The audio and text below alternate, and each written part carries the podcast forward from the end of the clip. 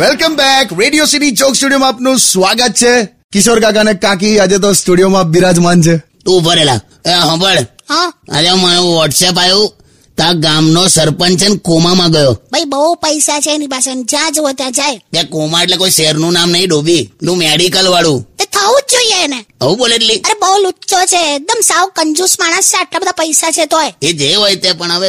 એનું અત્યારે શું છે બિચારો માંદો છે પણ કંજૂસ એટલે કેવો કાકા એ તો કહો બહુલા એ તો આની વાત સાચી છે બહુ બહુ કંજૂસ એમ એટલે કેવો એટલે એકવાર બધા બસમાં જતા હતા તો બસ ને એકદમ પલટી વાગી તો નદીમાં પેલા ભેખડમાં ઉતરી ગઈ તો બધા હો હો અફરાતફરી મચી ગઈ દોડા દોડ બધા જીવ બચાવવા દોડા દોડ કરે ને તેમાં આણે શું બૂમ પાડી ખબર શું કંડક્ટર કઈ જગ્યા મારા હજુ સાત રૂપિયા લેવાના બાકી છે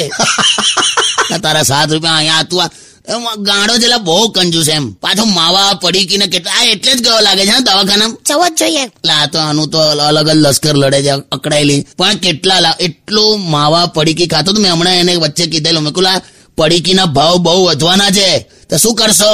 તો કે કઈ નહીં કે હવે વીસ થી પચીસ મિનિટ મોડું થૂકીશ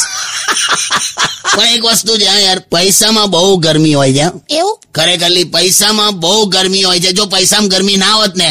તો એટીએમ માં એસી હોય જ નહીં બે જાવનેલા હું લોજિક કરો તો stadium with Kishore Kaka only on radio city ninety one point